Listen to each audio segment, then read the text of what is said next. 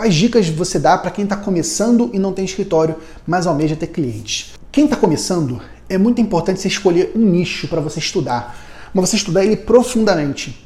Estudar não só a parte técnica da contabilidade, impostos, folha e contabilidade alvará, não só essa parte técnica tradicional da contabilidade, mas você estudar a gestão do negócio.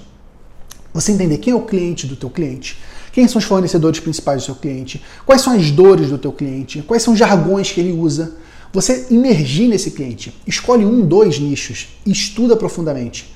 Porque quando você estuda profundamente, você está se posicionando como uma autoridade. E aí, quando você está diante daquele empresário que você estudou, ele vai ver na, na hora: caramba, essa pessoa entende muito mais do meu negócio do que o meu contador que quer atender todo mundo e não atende. Então, assim você conquista clientes. Segmentação o poder da segmentação.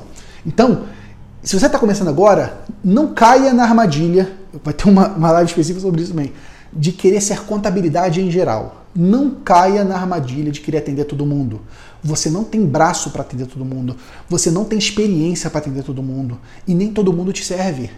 Escolhe o perfil de cliente que você quer atender, que você quer ser a melhor. Quando aquele cliente lembrar de alguém, de algum contador, fala: caramba, a Luísa é fera nesse assunto. Tá bom? Então, dica para você: escolhe o nicho, estuda mais sobre a gestão desse nicho, não só sobre a conformidade, e publica conteúdo para ele. Usa o Instagram com as dicas que eu te dei hoje.